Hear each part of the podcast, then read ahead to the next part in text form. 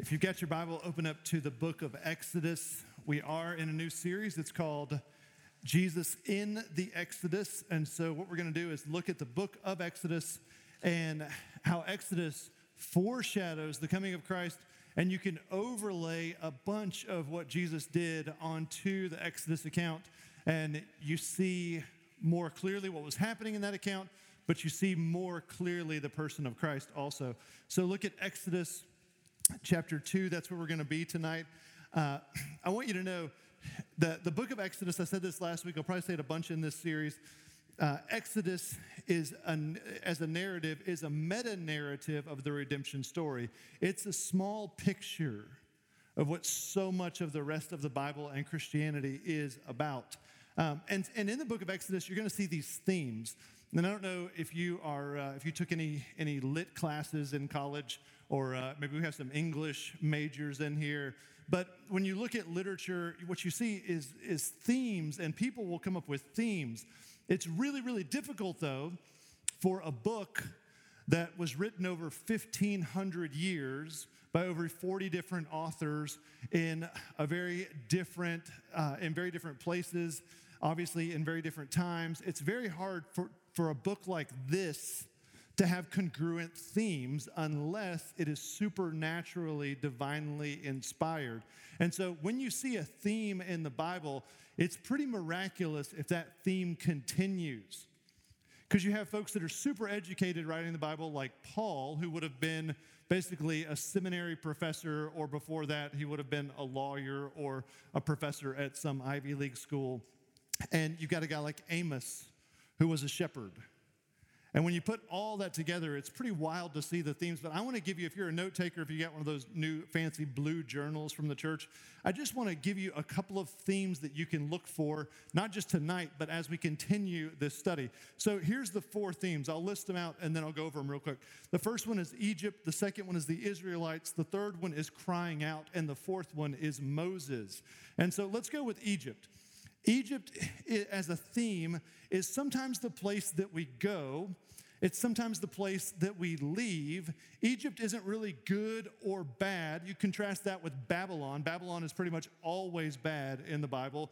But here's the takeaway Egypt is not home.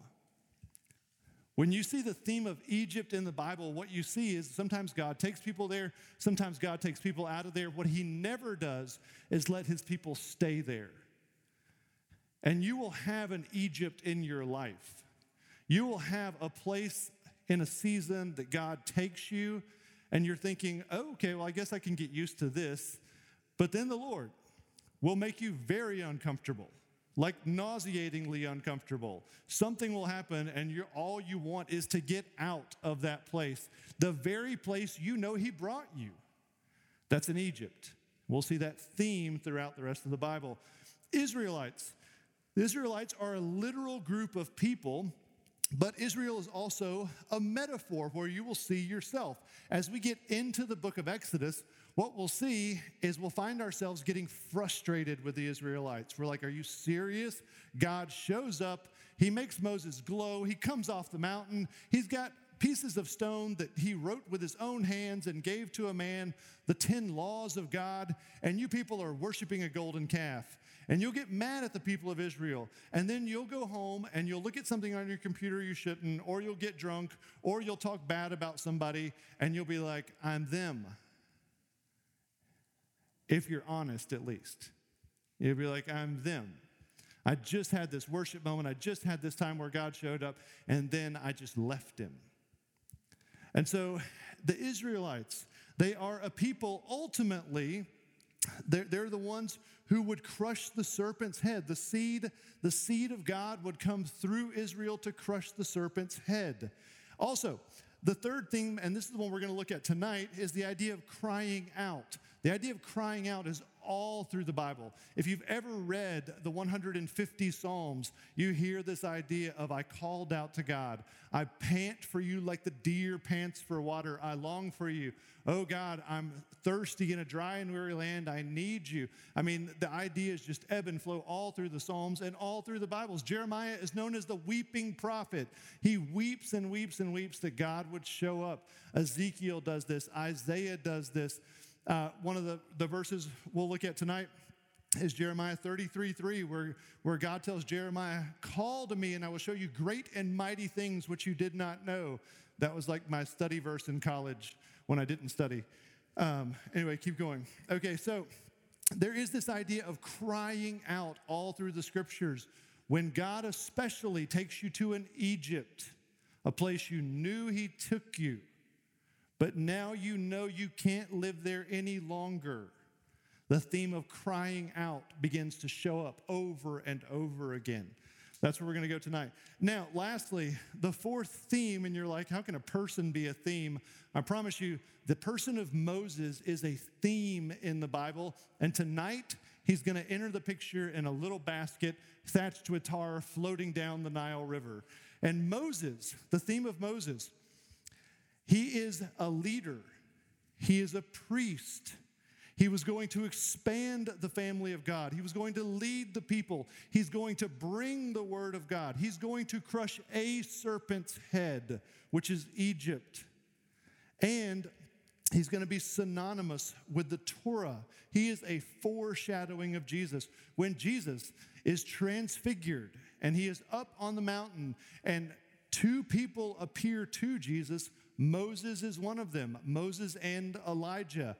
It's so startling that Peter's like, this is a big deal. We should build like three houses. Like Jesus, you'll get a house. And yeah, Moses definitely gets a house. And Elijah, if we don't build one for him, he'll probably call something down from heaven and cook us. So, like, we're definitely going to build three houses. And then a cloud comes over the mountain. The voice of God comes down. And what does God say? This is my beloved son. Listen to him. The cloud goes away, and only one person is left, and it's Jesus. But Moses is known as the one through whom God gave the instructions on how to walk with him. Moses is a priest, he's a leader. He does all kinds of things that foreshadow Christ, and this theme is all throughout the Bible. So when you read Moses in the New Testament, no longer read it as just a person. Read him as a person who is an idea that God was painting way before Jesus ever got there. Now, those are the four themes that I want to introduce you to. I also want to give you just a little cheat sheet on the book of Exodus itself. Exodus is built into two main parts with one chapter in the middle. So, chapters 1 all the way through chapter 18 are the Exodus. So if you're a note taker, if you're just trying to break this book down, and by the way, this is really cool. Instead of looking and being like, okay, we're in chapter one, we're going to start in verse 15, and we're going to go through two to the, the end of that chapter, which is verse 25, like that can just get exhausting when you're reading your Bible. You're like, oh, I want you to see the big picture because this is how it was written. In the scroll that it was written on, it was written as a big picture narrative.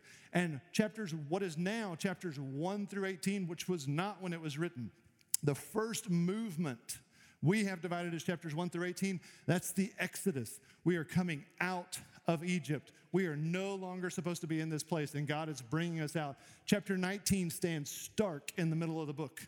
Chapter 19 is Sinai. Chapter 20, you're probably most famous with or most familiar with because it's the most famous. That's the giving of the Ten Commandments. But it's chapter 19 where they get to the mountain of God. And that's where God begins to meet them. Then, chapters 20 through 40 is the next big movement of the book. It takes you all the way through from Sinai through the 40 years of wandering. And in that, you got a lot of stories. You get you get spies, you get giant grapes, you get water that comes out of rocks, you get all kinds of stuff. It's like the hocus pocus, real deal, awesome. And I can't wait to tell you one of the stories when we get there about water from rocks, but that's later. So here we go. Let's look tonight. Exodus chapter 1, starting in verse 15. We're going to see that when we call out to God, before we call out to God, we need a situation to be impossible. So look at verse chapter 1 verse 15. Then the king of Egypt said to the Hebrew midwives, one of whom was named Shiphrah and the other Puah, when you serve mid, as midwife to the Hebrew women and see them on the birth stool, if it is a son, you shall kill him. But if it is a daughter, she shall live. But the midwives feared God and did not do as the king of Egypt commanded them, but let the male children live. So the king of Egypt called the midwives and said to them, why have you done this and let the male children live? The midwife said to Pharaoh, Because the Hebrew women are not like the Egyptian women, for they are vigorous and give birth before the midwife comes in. So God dealt with the midwives, and the people multiplied and grew very strong. And because the midwives feared God, he gave them families. When Pharaoh commanded all his people, Every son that is born to the Hebrews you shall cast into the Nile, but you shall let every daughter live. So, what we have here is an impossible situation. We have this situation where Pharaoh is saying, I'm going to squash all the people of, of Israel. They're getting too big, they're too numerous. And so, what does he do? He says, I want you to kill them. What do the midwives do? The midwives, I love this, they're like, These women are strong. I'm telling you. Like, I left just a minute to get some hot water and I came back and boop, had a baby. She's cooking. I don't know what's happening. Like, it was too fast. And they're not like the Egyptian women. Those women take like at least half a day to get back to normal. But these Hebrew women, they are tough. And so what does Pharaoh do? He's like, well, throw them into the Nile. And, uh, and he just kind of like, that's the end of it. But God, I want you to see this. There's another little sub theme here. God always leaves a remnant. If you've ever thought you're the only one, God always leaves a remnant. The Israelites started to think we're the only ones, and, and Egypt is coming down on us, and we're never going to live. We're never going to survive. And what does God do? He raises up these midwives, and He starts to put in their heart not, listen to this, it wasn't that they loved babies so much they wouldn't kill them. It says the reason they wouldn't kill the babies is because they feared God most. He raises up these midwives in the midst of an impossible situation who fear God more than Pharaoh. And these midwives who fear God more than Pharaoh then respect the lives of these little babies. And you, you really see kind of a Holocaust moment here where people would hide the Jews and they would lie and say there's no Jews here. You really see this moment of like, well, wait a minute, is it okay to lie? I'm just gonna go ahead and tell you, I know do not lie is in the top 10, and when we get to the top 10, we can talk about that a little more. But lying to cover yourself so that you don't get in trouble for something you did that you know you should get in trouble for because it was sinful and it was bad, yes, that is always wrong. Lying to protect a life from an evil person, it's not the same kind of thing. So there's no like punishment from God for these women hiding these babies. But God always raises up a remnant. If you've ever felt like you're the last one, you're not.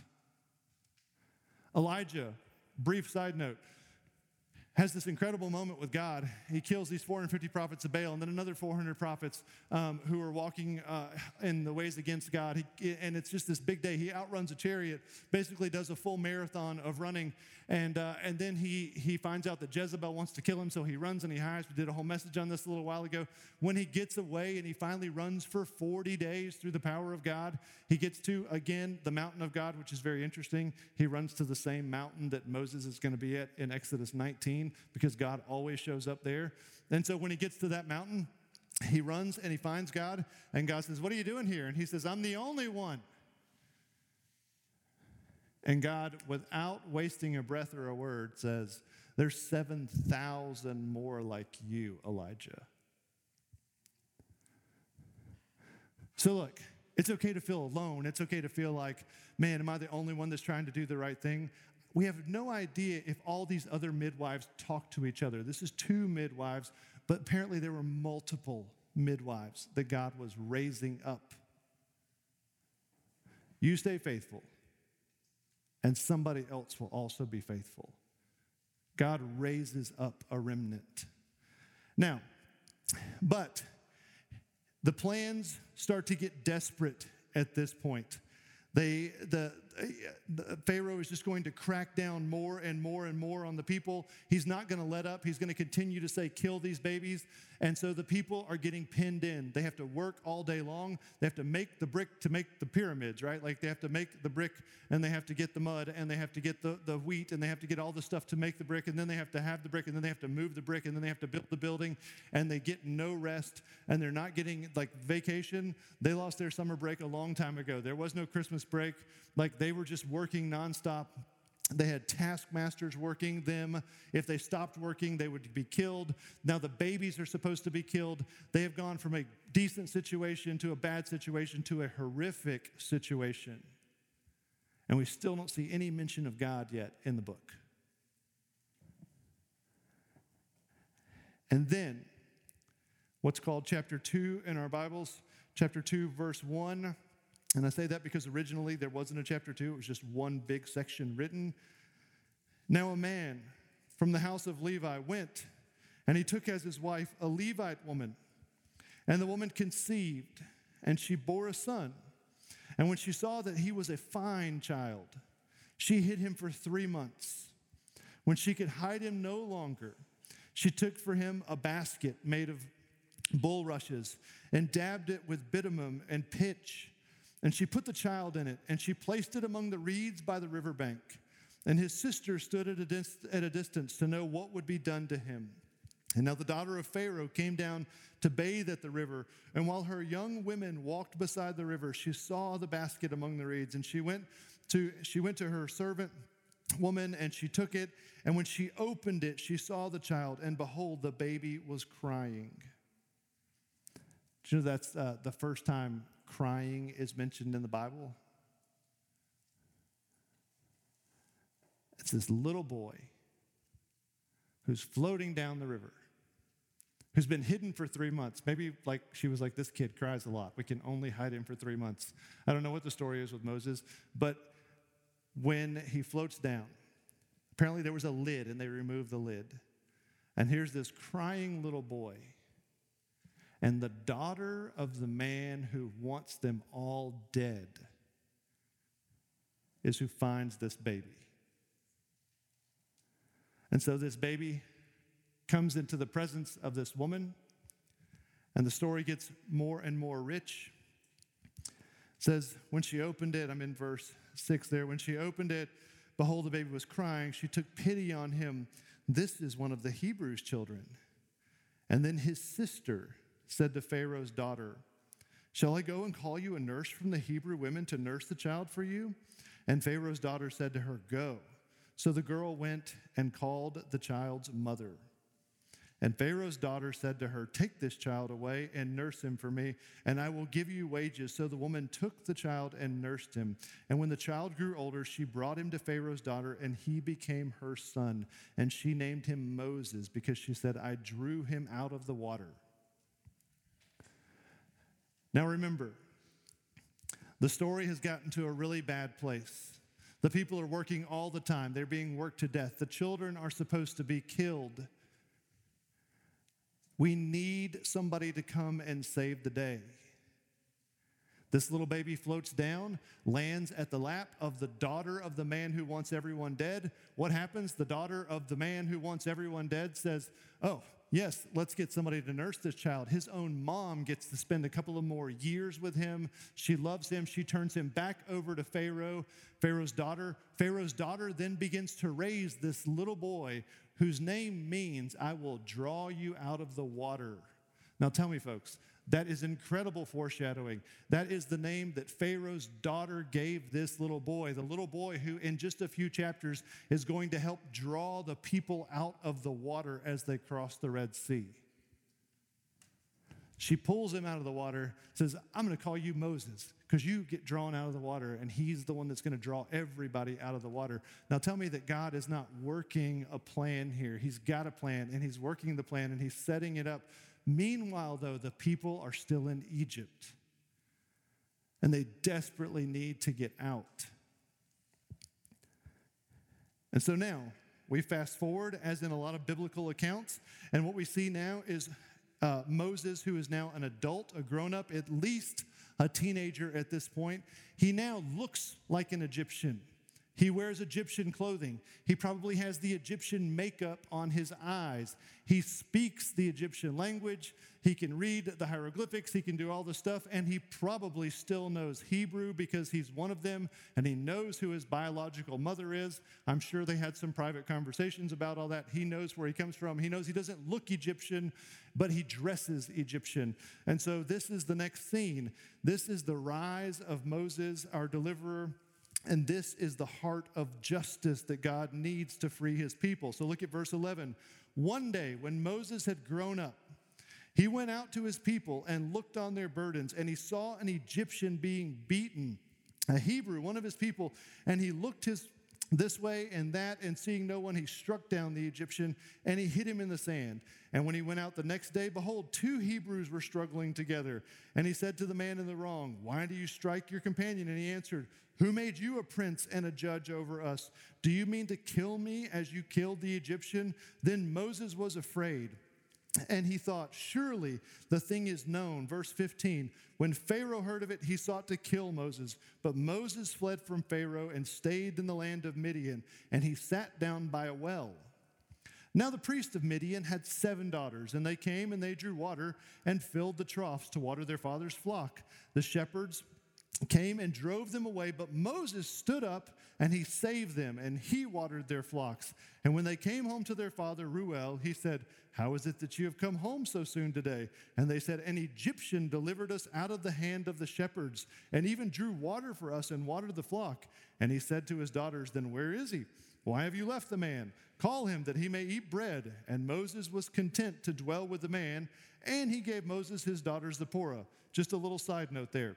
She gave birth to a son, and he called his name Gershon, for he said, I have been a sojourner in a foreign land. Okay, this is how old, old literature was written, like oh, um, old Near Eastern literature. Like we have Moses, and he grows up, and he kills a man, and then he gets in an argument with another man, and then he like flees, and then he runs off a whole bunch of shepherds, and then the guy's like, Do you want her? And he's like, Sure. And they get married, and then the next verse, they have a kid. Like, that's kind of how it's written. But what's in here is something very Hebrew, very interesting. It's the number three. He kills an Egyptian for being unjust. He breaks up a fight between two Hebrews because it is unjust. He runs off a bunch of shepherds who are being unjust. Moses is just just, just. Now, in the book of Isaiah, you have God on his throne, and you have the seraphim and the angels, and the whole chorus singing, Holy, holy, holy. In Hebrew, when something is three times the same thing, it can't be that anymore. It is at its maximum. What we're seeing in the book of Isaiah is that God can be no more holy than he is. He's the holiest. He's holy, holy, holy. What we're seeing in this little bit of Exodus is that the people are being treated unjustly, and God has sent in a man who is just, just, just. This man can see through wrongs all day long. He's not partial to the Hebrews. He's not partial to the Egyptians. He's not partial to the Midians. He's partial to what is true and right. And so God begins to bring up this man, this deliverer.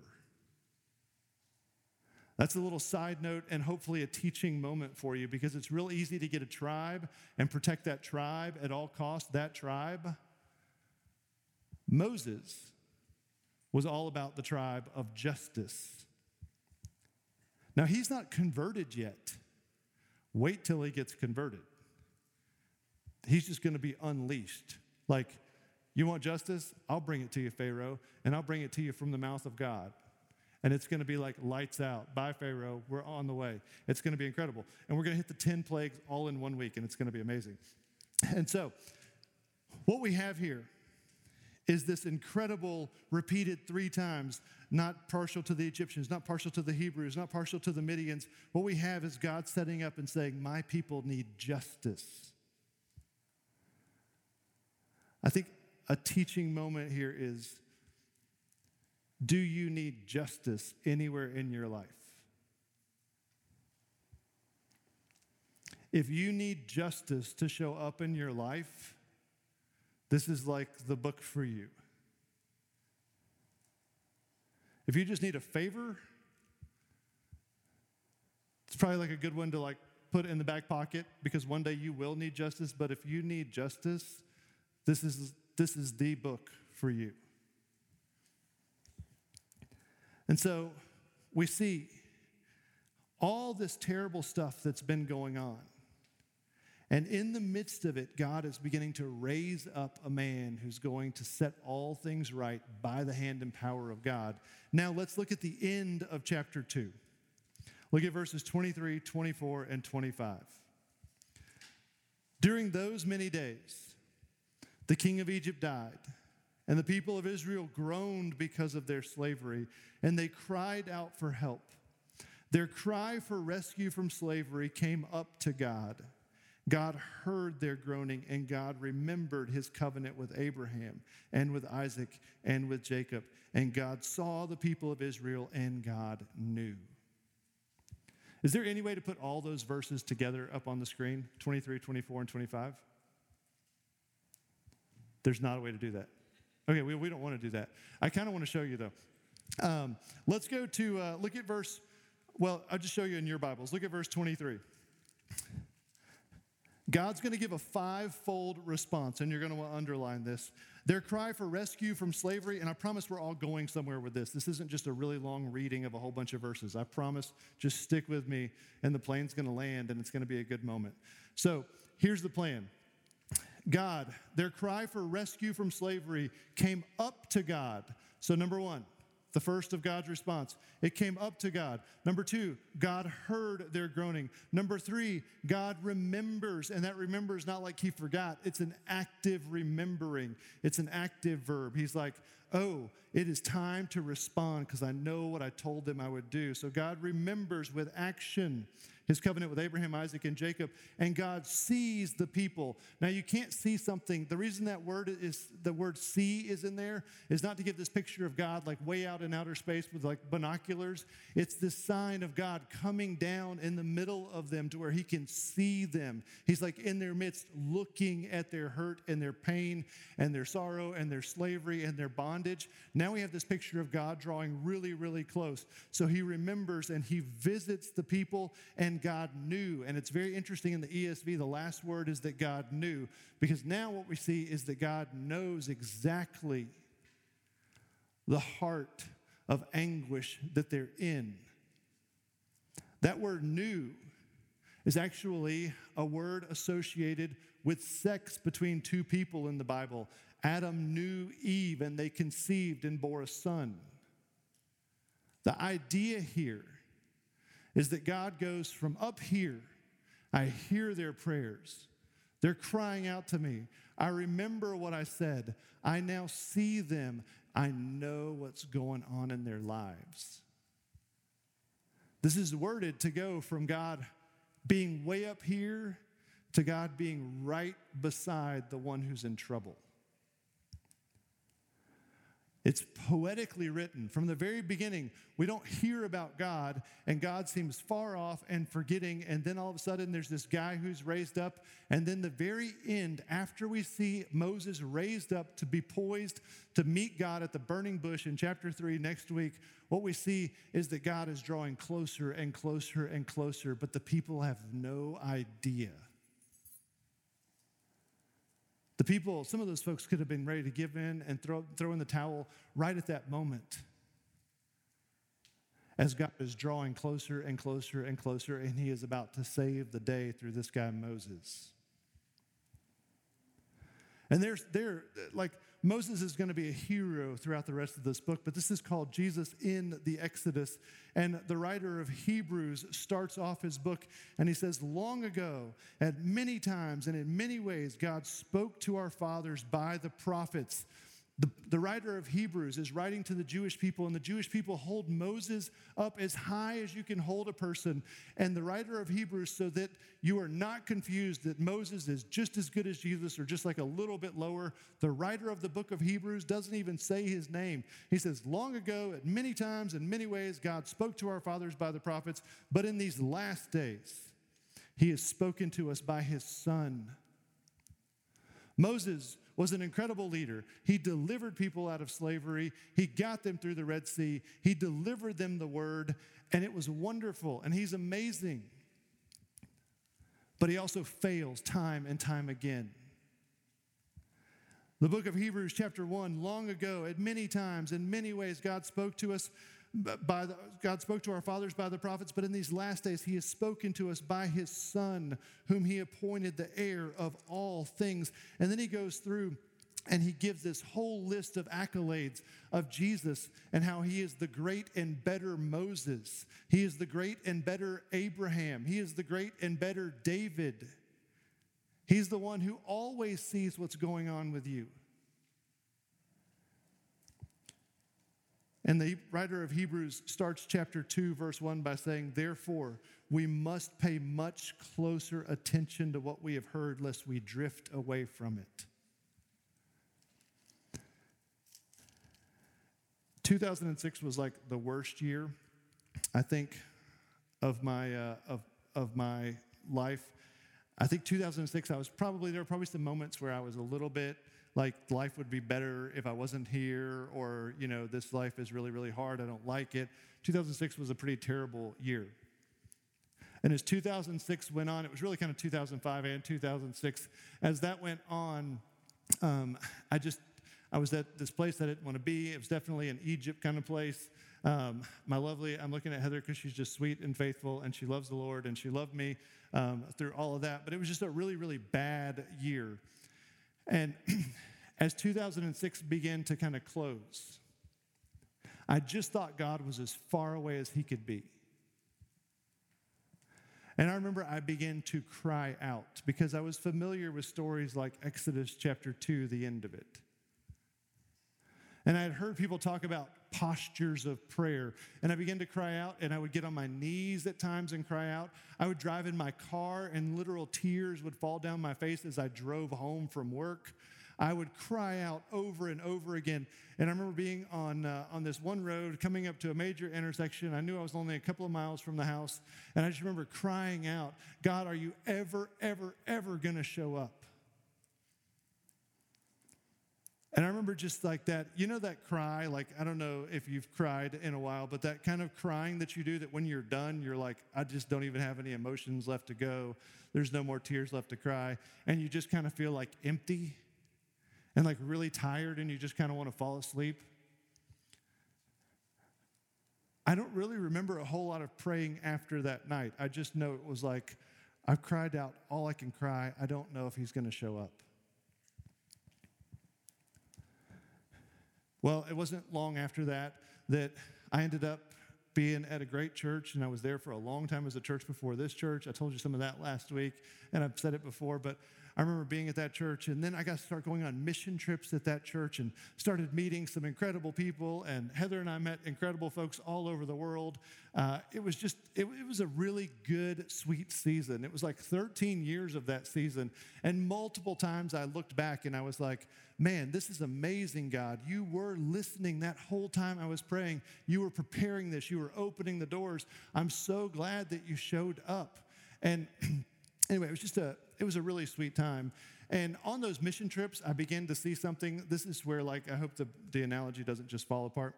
I began to see something that I was like, man, those are really cool. I saw Land Cruisers for the first time, uh, like all over Africa and in like and like uh, South America, and I was like, what car is that? That thing's amazing.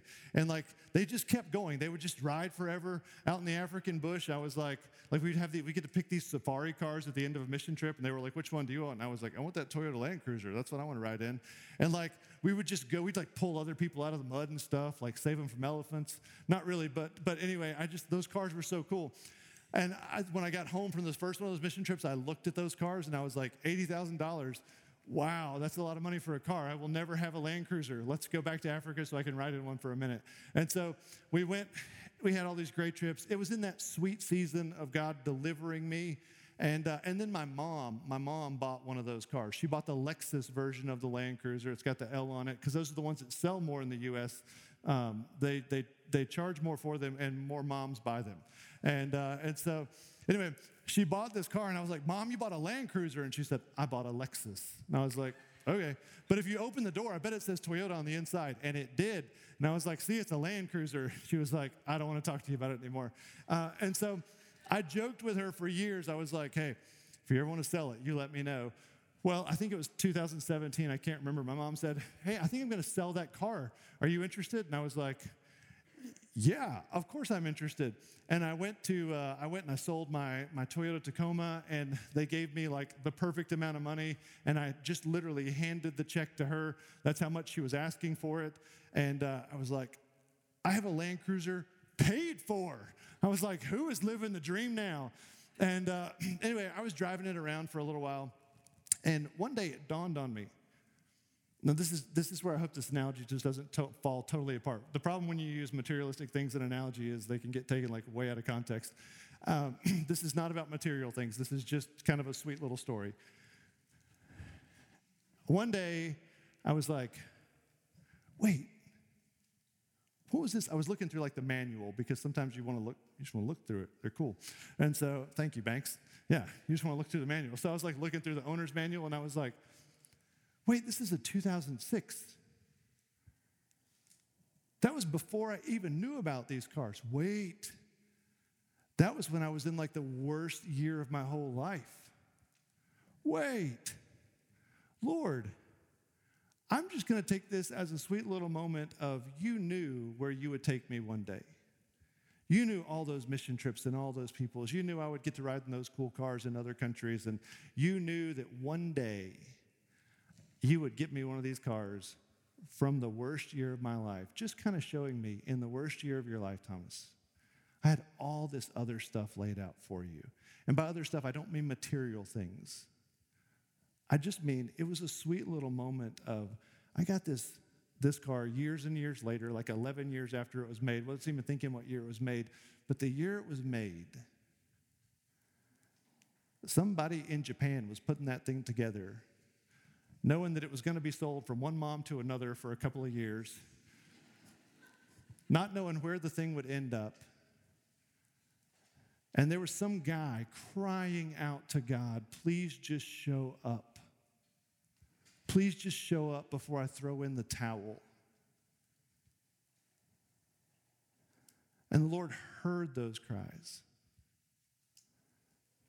And years later, 11 years later, I'd be driving in that thing that was made in the worst year that I could imagine. The year that I was calling out to God the most. It was just like this sweet little gift. I mean, the car could have been made in 2005. It could have been made in 2007. I could never even have the car. All that would be fine. But it was just this sweet little moment of the Lord saying, Thomas, if you only knew the things I knew,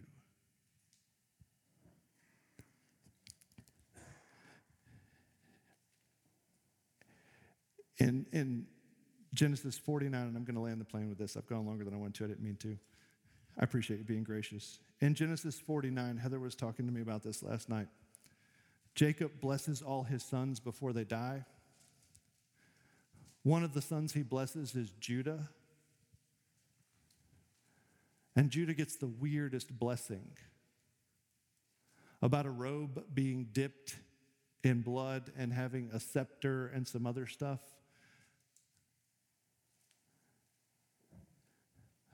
the whole fruit of Judah's life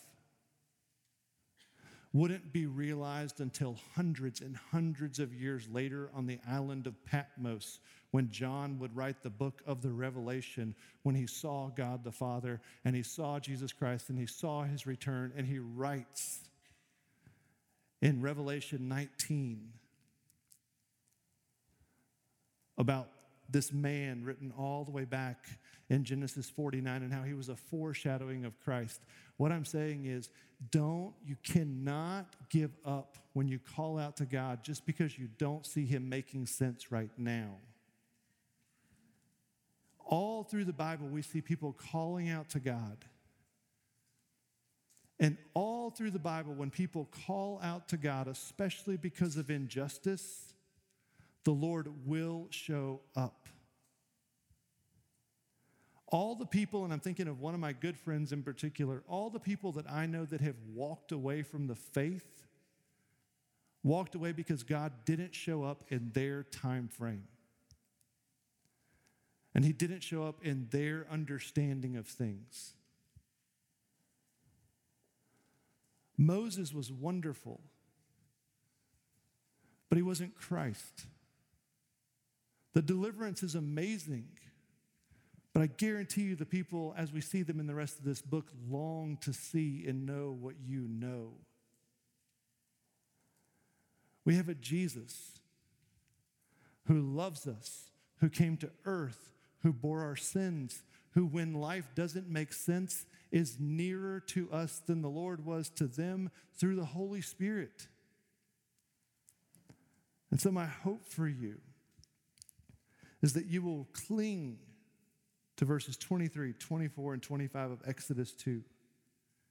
And that you will call out to God and that you will understand the Lord may very well be right next to doing a major work. You just won't know it until that moment happens. They had no idea that God was drawing near, that God was raising a Moses, that they were about to be set free. So, my friends, it is not up to us to call God on time. It is up to us to dig our heels in and be faithful. And I'll wrap up with this as the band comes up. Andrew Peterson has a song called Always Good. And he says, Do you remember how Mary was grieving?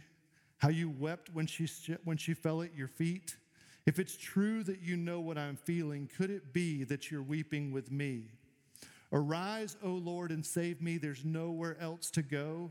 You're always good, always good. Somehow this sorrow is shaping my heart like it should. And you're always good. You're always good. Well, it's so hard to know what you're doing. Why won't you tell it all plain? But you did say to Peter on the third day, I'm coming back, and he missed it again and again. So maybe the answer surrounds us, but we don't have the eyes to see that you're always good. You're always good. This heartache is moving me closer than joy ever could, and you're always good. My God, my God, be near me. Lord, I just ask that you would help us to hold on to hope, to cling to you, to call out to you. Those people had Moses, but we have Jesus. Lord, you were silently moving in to save the day. Father, I ask that you would help us to call out to you if we're in Egypt and it's time to move on. And Lord, that we would not give up just because you don't meet our time frame. And I thank you, Lord, that you weep with us just like you did with Mary and Martha. And Lord, you are always good, even when we don't see you moving. We trust that you are. It's in Jesus' name I pray, Father. Amen.